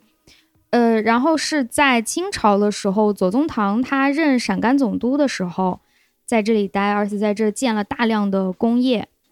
什么制造局啊，制造局啊，一一堆的这些工厂。然后建国之后，以兰州这个地方建了铁路干线，刚开始四条，然后又扩展了很多，还有石油化工厂。所以有大量的外地人、外地的知青、工人，嗯，铁路的人都涌入了兰州。兰州在我的印象当中，就是这里从来都是一个人来来往往的地方。我自己家和我的同学朋友，我周围认识的大人，全都不是兰州本地人，大家都是因为某种原因来到了这里。包括那里做生意的人其实肯定也有，但是非常非常的少。本来西部整个人就少嘛，然后兰州又是这样一个交通要道，由于河运，我觉得也有一定的影响。然后最主要是铁路，还有其他的影响，就大量的人聚集在这儿，都是外地人。我我对西边不熟，就是因为西边那边主要是化工厂，蓝石什么蓝炼、蓝化那些工厂在那边，所以工厂的人他们就生活在工厂那一片，嗯，然后我们就生活在东边这一片，对，相互就没有太大的关系。嗯，我小时候只去过，所以那个工业区是在河流的上游。对了，你说对了。不会这是兰州，就是很严重吗？很严重，从空气污染到水污染，都是一个，也是兰州现在想要作为一个现代化城市发展的一个特别大的问题。空气污染在我们小时候是巨大的问题，就有开玩笑说什么美国间谍的卫星照中国，只有一个城市看不到，就是兰州 一个都市传说。太安全了，其实就是因为它是一个河谷嘛，嗯，所以大气本来在这个地方就不很对，对，它不太好扩散，然后又因为有蓝炼蓝化在上游的这个上，那为什么要建在上游呢？就是为什么？哎呀，我也不太清楚，可能那个时候那边地方相对比较多。然后那时候也没有考虑过说下游会住这么多人吧。哦，而且其实我一直想说，就是那兰州的下游可能也是旁边城市的上游，就对啊对呀，就算兰州是里下下游没有人，但是兰它兰州总体是一个上游的地方。对，还有三线工程的原因，那个时候要撤嘛，撤的一部分是撤到了兰州这边。哦，所以各种各样的原因导致它在兰州的西边形成了这样一个工业聚集的地方。我们匹兹堡也是上游有很多工业区，我觉得也是他们当时建的时候就觉得这是个工业城市。嗯，尤其最早建的时候，它是没有污染这个概念的。对对，有这个。而且尤其对匹兹堡当年还会就是以污染为美，当年 就是。烟很大的时候，有很多艺术作品就是在描绘，觉得他们很当年的浓烟。啊，对，就会觉得很美，就是很朦胧。他们不知道，直到就是有一年突然死了几个人，他们才意识到这个东西是有危害的。当年就一直觉得这是他们很骄傲的一件事情，所以建的时候也完全对，没有在考虑这些。嗯，我我好几年前看过一个电影叫《今天我休息》，大家可以搜一下。真的挺好看，就是讲有一个人他休息这一天还虽然他明明不用上班，还做了很多好事。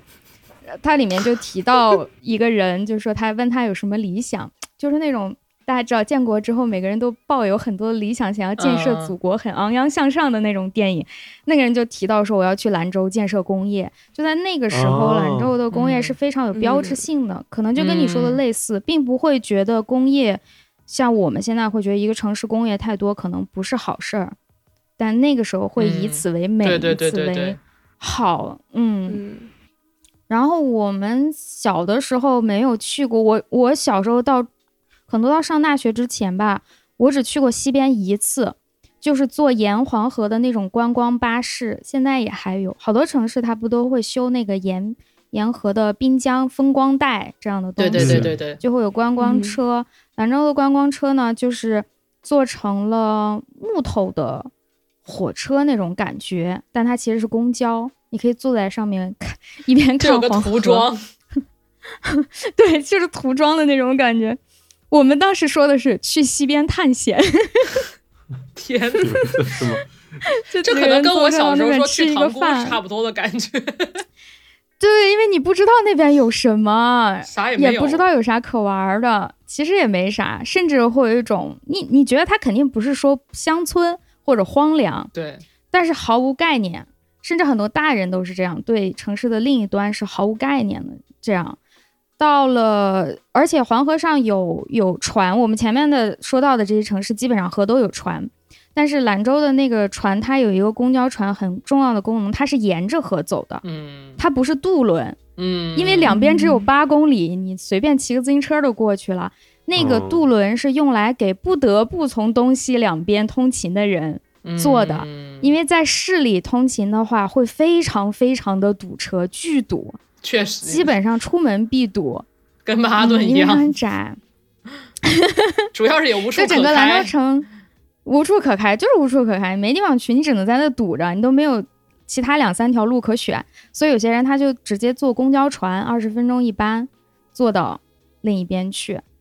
这是他的那个渡轮，我觉得不太一样。虽然我其实没怎么坐过，因为我也不去嘛。但我问到，现在有修城外的快速路，就不从城市里过了。城市里是在黄河的南岸，绝大部分人都生活在南岸，然后北岸稍微人少一点，他就会挑人少的地方去修一条路，所以要通勤的人走。八公里是只有南边八公里，北边都没算的。不是八公里是整个兰州，总整个兰州的这个就是你去看它的规划图的话，两岸都算哦，都算算河吗？哎呀，是不是也得算呀？啊，应该算，我就不太知道了，因为你过河也要算的吧？也是，但河确实很短。就我第一次来南京见到长江，大为震撼，怎么走了这么久还在河上？啊，你说就就黄河比较比较没那么在兰州没有那么宽。对啊，因为是在上游嘛。对对对，嗯，而且是河谷里。黄河到我家那儿也没有那么宽，就是。咱们是不是都算上游啊？嗯，算中游，算中游吧。也你那儿？我们家那儿可能算中游了。嗯，就是，反正确实跟长江不是一个尺度。对对。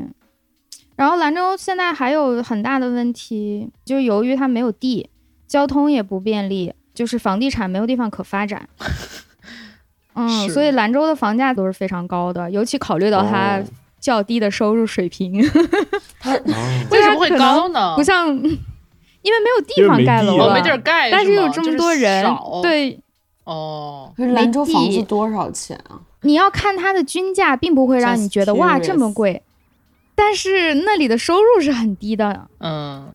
嗯，就是因为实在没地，而且很多房子其实盖在了河漫滩上。河漫滩按理来说是不可以盖房的，但在兰州就是实在没有办法了。我们会有一些地名叫什么滩尖子、雁滩，其实那个就是就是河漫滩，有有很大的一个水灾隐患。我估计未来随着全球变暖，是这个隐患应该会越来越大。而且黄河那儿也不能填了，把黄河上游填了。对呀，我们曾经有说过一个工程，就是把南北两边的这个山夹着兰州的这个山。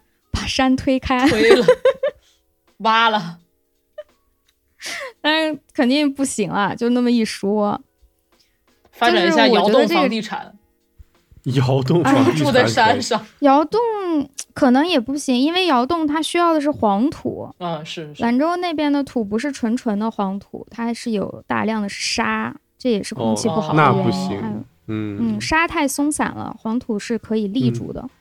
所以我觉得这个城市它建起来是因为它易守难攻，但是走到了今天成为一个现代城市之后，它的所有优点都变成了它的缺点，成了限制它嗯发展的一个原因。就就是就是这条河给它带来了一个发展，但是它也就到此为止了，它不能够成为一个大型城市，没有这个条件了。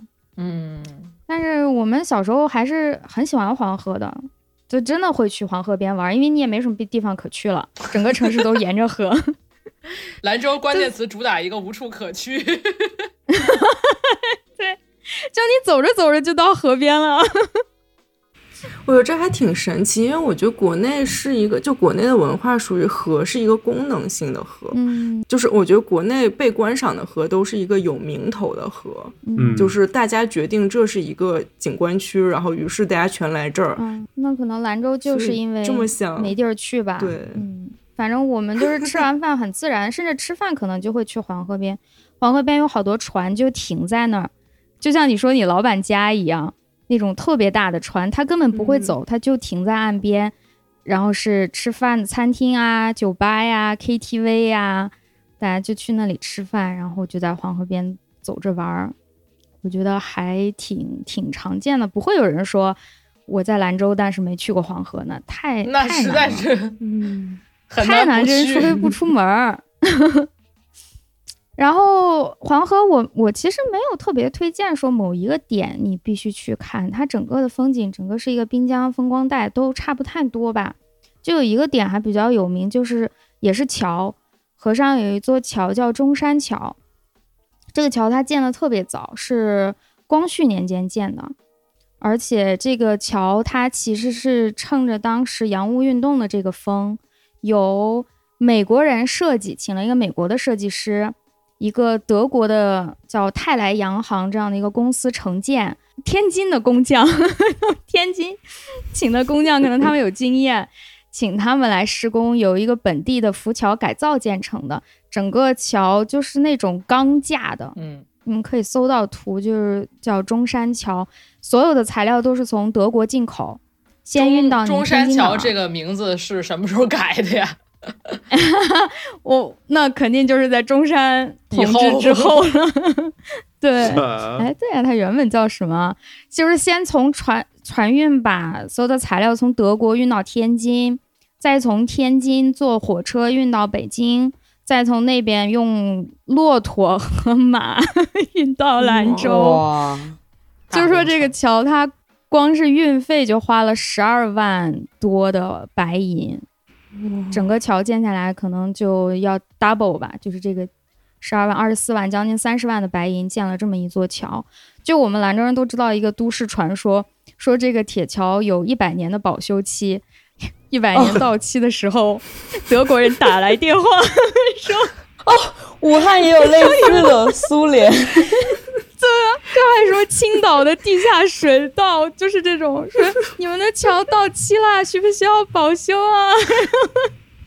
但我要讲一样的传说，有点类似，但不完全一样。就是天天津的都市传说是解放桥是修埃菲尔铁塔那个埃菲尔设计的，但其实是不是啊？不是啊，是另外的，年代差太远了。对，是另外的法国。呃，解放桥是。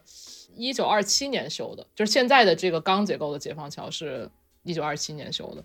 嗯，哦，但它确实是法国人设计的，但并不是埃菲尔。嗯，我感觉就是硬蹭。可能清朝，清朝到民国盖的很多东西都会出现这种都市传说，就是都市传说，就是埃菲尔在中国唯一的作品在天津。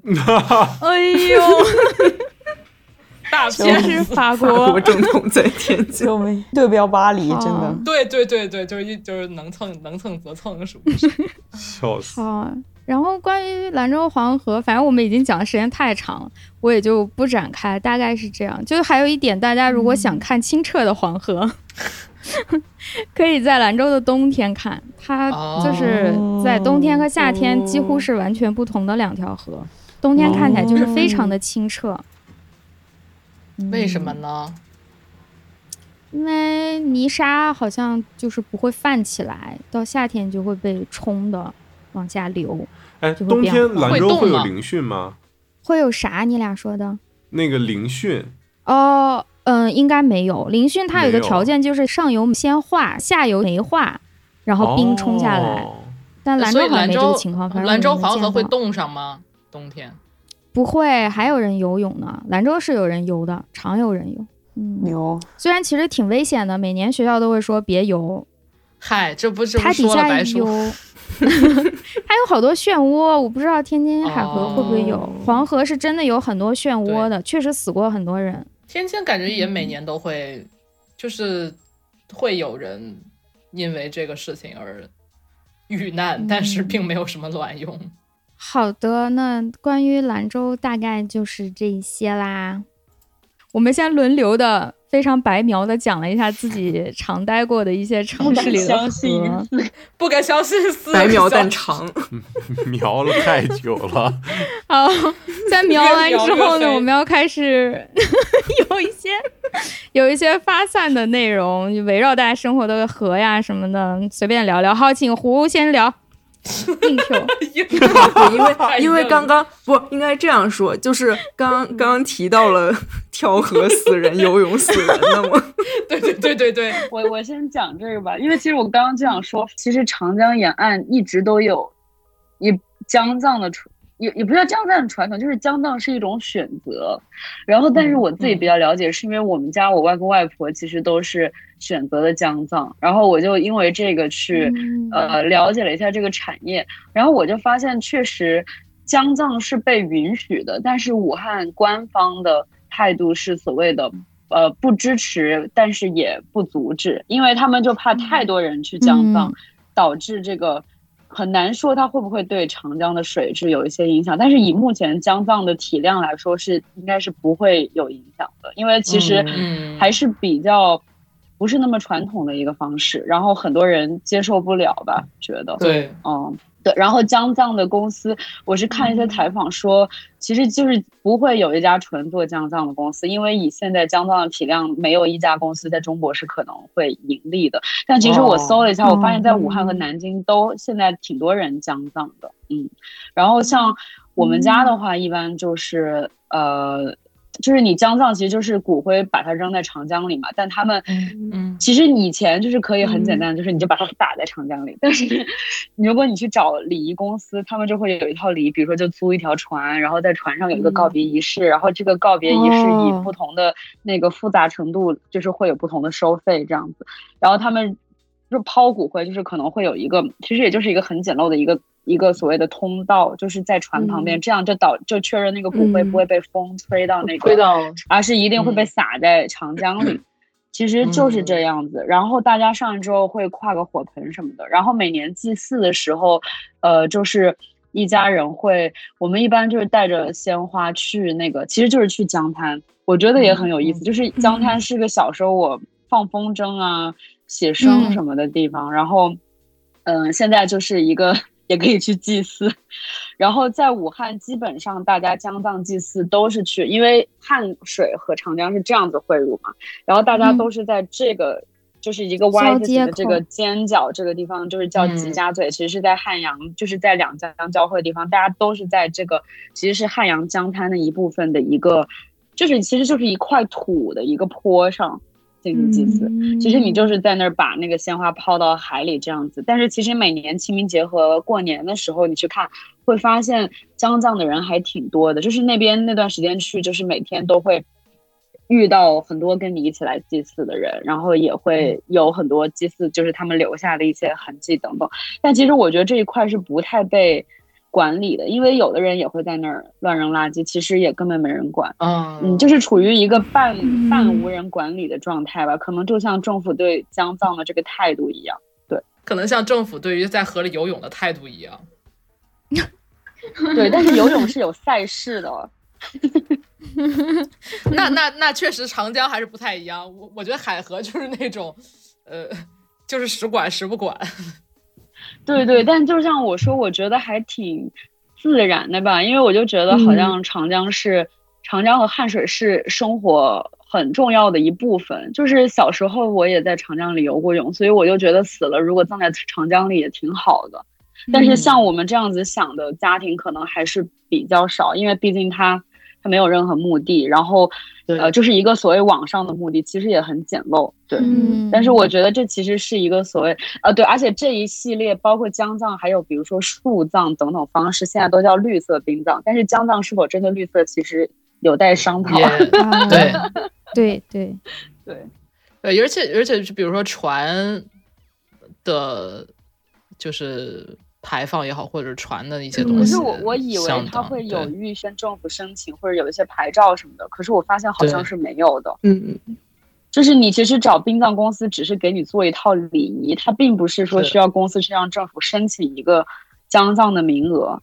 我觉得就是因为现在这一块无人，其实有一点无人监管吧，因为它的规模并没有大到，呃，政府要去插手的程度。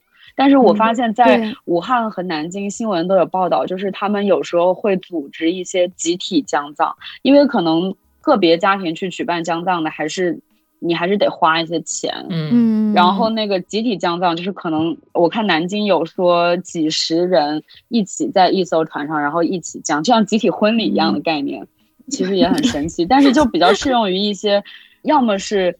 收入比较低，比如说他们不想花钱去买那个墓地，或者是受教育程度比较高的家庭能接受这些事情，他们会进行降葬。目前是这样。嗯，嗯，对对，可能监管就意味着许可，他要监管你，就说明他允许你做这个事儿了，肯定不行。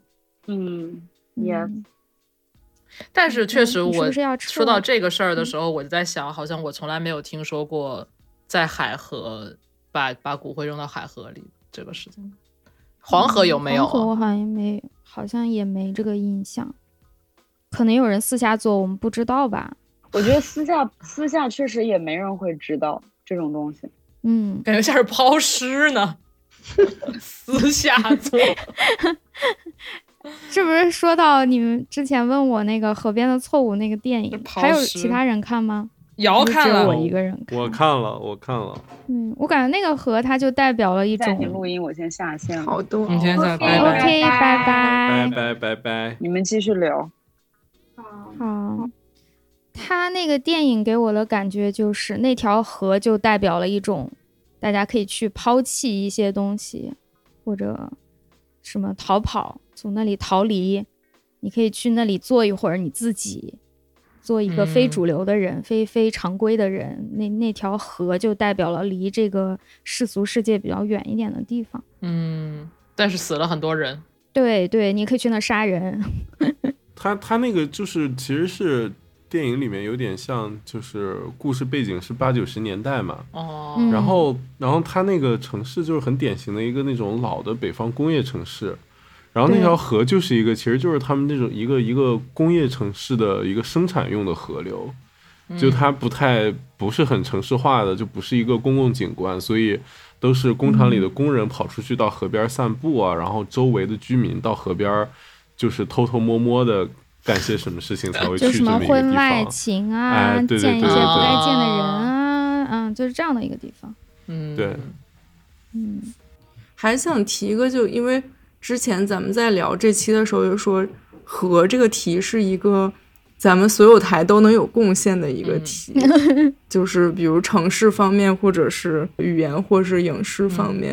然后当时就说柯子老师的是不是也在地质方面，就是地理方面有贡献？但当时柯子老师说了一个事儿，就是说，哎，那叫什么来？什么呀？就是柯子老师说他擅长的是消失的河，干旱区留下的痕迹。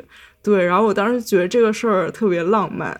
我想起来，我之前看过一篇，嗯、可能也算文章吧，或者也算一个，就是一个艺术家的一个作品介绍，感觉跟跟科斯老师这个不谋而合，所以就可以给大家讲一下。这个是一个，就也不是什么多多牛逼的设计师，或者是就艺术作品，但是是我当时看到的一篇文章，它题目翻译过来叫《大洪水和水面的记忆》。这个作者是一个科什米尔一个艺术学院的讲师，他名字翻译过来叫绍绍卡特卡斯朱，就是一个完全没有名的一个老师。他的这篇文章大概这样说：呃，一四年九月，克什米尔又遭遇了一个大洪水，大洪水对这个山谷造成巨大的破坏，毁坏了人们的家园，然后大家就是也很心碎，尤其是随着水位的上升，每天都在吞噬新的东西，就是淹没了城市的一切。其实，在克什米尔，大家都习惯了溺水，也习惯了消失。但是每次这种洪水来的时候，也会带来就是毁灭的那种绝望。但是当洪水过后，大家看到的就是一方面是发现，尤其是他是在一个艺术学院嘛，就是一方面是学生发现自己的作品都遭受了严重的毁坏，但另外一方面，当大水渐渐退去，温和的阳光再次出现，大家又觉得这是一个新的开始。于是他就带着这些学生们在曾就是曾经是街道现在的沼沼泽沼泽沼泽，曾经是街道现在的沼泽地里，就是到处去找残骸，包括一些遗失的物品。他们会在路边捡到很多东西，然后这些东西，他说到就是这些东西已经没有了所有权，嗯就是哦，他们已经他们的主人是谁已经不知道，但其实这些东西还保留着他们的记忆，所以他就带领这群学生，每个人认领了一个东西，然后他让这些学生给这些东西赋予一段记忆，就是你来编一个故事，嗯。然后接下来就是你带着这个物品去到处旅行，把这些记忆和你捡到的这个认领到的物品作为一个艺术作品，然后到处去传播。嗯可以举几个例子，就其中有个人捡到了一个传统乐器，他编的故事就是和乐器相关的一个礼仪仪式，包括和这个仪式相关一些家族记忆。还有人捡到一些就是个人物品，比如毯子呀、鞋呀什么的，然后他们就会给这些物品编一个，比如有超能力的这种神话传说。然后还有人捡到胶卷，然后他会编。这可能是一个普通人经历战争之后留下的一些东西，当然也也就不能诗意化灾难，就它确实是灾难，但它也给人带来希望，然后同时也看到就是在这些来了又走留下痕迹里，我感觉这就是人如何创造文明，或是加一些集体记忆，或是创造一些神话或者什么宗教，就感觉有很多诗意在这个过程中，然后我又觉得联想到科斯老师之前说的消失的河，但是会留下记忆，我就觉得。和就是很多时候就承载了很多，就是人类文明的这些不断的更迭，然后你可能觉得它已经淹没了很多历史，包括有些河改名字，或者你其实你永远不知道跟河相关的平民的就日常的故事，但是其实它都会留下一些痕迹。嗯，对对对对，嗯，就是我我是硕士的时候做的这个方向，关于干旱区的河，我当时做的就是已经干掉的，只留下了河道。但是这个河，如果不出意外，是不会再重新成为一条河的。它有一些是季节性的河流，就是可能冬天是河道，但是夏天到了多一点降雨的时候，它又会有水。但我去那个是应该没有这样的机会了。就像你说的，它其实也是一种记忆，它是地球的一个记忆。我们去研究它，它就是想把它留下那个记忆重新翻找出来，因为河它是一个流动的东西。而它又能带来一些，又能冲刷掉一些，又能累积下一些东西，我们就想去看它留下的这个记录，就好像在上次海绵宝宝也讲过这个事儿，就是 Q 到一万年以前的节目。对，就是地质学的一种工作方法，就是往下挖，你挖出来的这个东西，我们管它叫沉积像，像就是长相的像，面相的像，就你挖出来的这个地层，它是什么像？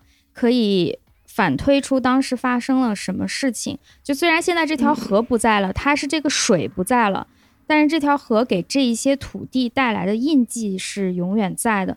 比如像我去挖的，在我们那个研究地非常常见的一种沉积像，就是你挖个一米多、两米左右的一个深坑，你大概会看到最下面是非常大颗粒的那种。嗯，其实这种东西它往往代表了那个时期的水是很大的。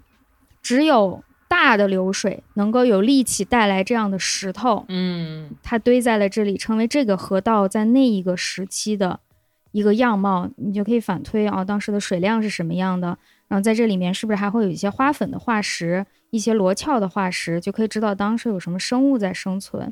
然后再往上呢，往往会出现一个层面，都是颜色比较深的青黑色的那种细密的泥巴一样的。东西，但是它没有泥那么软了。现在，嗯，就压得更瓷了。那个可以代表当时我们管它叫湖相，就是它形成了一个相对比较稳定、平静的一个水面，像湖一样。也许不是完全固定的湖，它还是一条河流，但是在这个地方它相对平静了，就会有更细腻的一个冲刷。你也可以知道，哦，当时这里的水流变得相对小了，但是水是很稳定的。再往上。到顶的话，我们那是干旱区嘛，再往顶就是一些风沙了。甚至你做它的实验可以看到，这些颗粒可能都不是本地的，是从外地来的，那就是由风吹过来的。嗯，就像你说的，翻可能翻胶卷或者翻到乐器，我们去翻那个泥土的时候，也是翻到了当时留下的这些东西。是的，我们也是编造它的记忆，因为并不可能回到一万年前去看，就是做一种这里到底有没有编。对对，是一种推测，有根据的编造。对，也是一种推测和编造，编一条关于这个河在这里的一个故事，然后把它写出来，还挺相似的。嗯，太美了，真的。城市里边的河，就是像之前聊到的，我觉得它已经，尤其是在一些大城市的市中心的这些著名河段，它已经被规训到完全没有任何。是的，就是你既不知道它之前是什么样，也不知道它也，然后它之后会是什么样，好像也是可以预知的，就是它会是这个样子，它的河道是非常固定的。嗯，尤其是水泥给了他一条固定的路。是的，就它完全是被控制在一个非常安全的区域里面。嗯嗯，是的。但是哦，前阵子去就是在东京去那个昭和纪念公园，然后那边就有河道，它我不知道是河道干涸了，还是说那一块本身就在这个季节没有什么水，然后那个河里面就是很深的河道，然后里面就长了很多草，就它整个是，而且不是咱们那种就是嗯，在国内看到的一个河干了留下的那种，就是有零星的草的一片干的地，而是说它那个里面就像一个像一个。绿化带一样，就是它那个河里面全是毛茸茸的草。对，我不知道它是是它是干掉了，还是说那个地方就本来就没水了，或者不走水了这样子。嗯，但是感觉还挺有趣的。而且哦，对，还有就是东京这个是一个我。嗯，尚未探索，但是在很多地方都看到有相关记载的，就是东京其实现在还有很多，现在有很多路是以前的河填的，或者说，呃，为了修路把这个河盖起来了，把地上河变成地下河了，然后这些都是可以通过道路上的一些线索去发现的，就比如说砖的砖的类型、砖的方向，还有一些比如说上下通上通，就是比如说漏水的装置。之类的就是这些痕迹，就有很多我看到一些书或者是视频会告诉你说怎么在东京的马路上发现地下河。嗯，对，还是挺好玩的，可以写本小书。对，感觉肯定这个是可以大做文章。嗯，对。哎，那东京真的有很多河堤吗？今天的风儿很喧嚣。哦，呃，其实我觉得这个看，我觉得有没有河堤看河的宽度，就是有宽，就是我们。想象中的那种，或者是我们在影视剧里面看到的河的河堤，嗯，一般河都不是特别窄，就不是那种很深的河沟的那种很窄的很深的河，而是像比如说荒川、荒川、多摩川，还有嗯江户川，可能现在也有吧。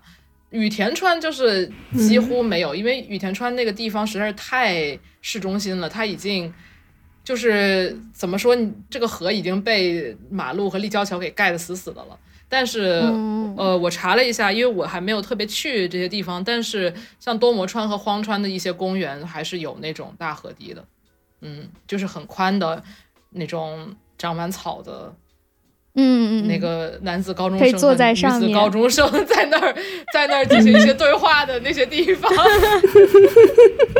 对的。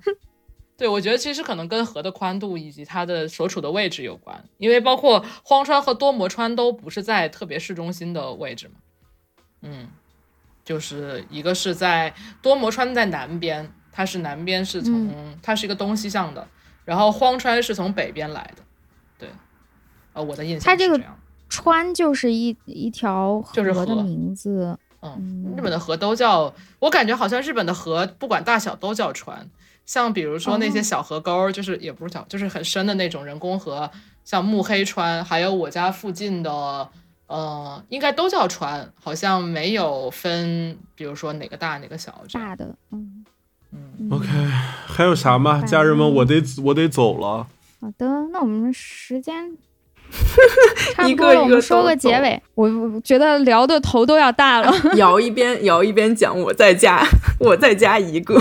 我看到很有意思的一个新闻，就是几年前保加利亚政府应希腊政府要求，把一条河的支流上的大坝放水，然后这样就可以淹没河流的边界，这样它就可以把希腊、土耳其和上上游的其他国家邻国之间。的边界扩大，就相当于天，但这太战争，感觉不太好。就是它，它相当于一个河流武器化，就是通过人为的控制河流的这个涨落，然后一下子就是可以淹没一些地方，然后这样就是比如阻断人的一些军事行动，或是就是打乱当地的一些秩序什么的。然后我本来还想说，古代战役里用河流还很多。对我本来还想说，我以为现代现代社会不是。怎么说？当代已经不把河流作为一个军事对手段了。现在看来，以前是防御，用来防御，现在已经可以用来攻击了。对，现在主动进攻了。人好厉害呀！我我找不到，找怎么样？要找到了。再想一个。大家想要什么风格的呀？要是想要一些奇怪，不然就放那个啥吧，重塑的 Pigs in the River。哦，行，就它了，可以吗？就它，这么快的决定，猛然一想，好好好，最后感谢大家的收听，给大家拜个早年，再见了，朋友们，我们实在录的有点溜溜了，录了录了四个 半小时，我已经我已经不行，溜了溜了。提前祝大家二零好，拜拜拜拜拜拜。拜，我们看一下这个，拜拜。嗯，元宵节快乐，新年快乐，新年快乐，新年快乐。端端午节，端午节快乐，清明再见。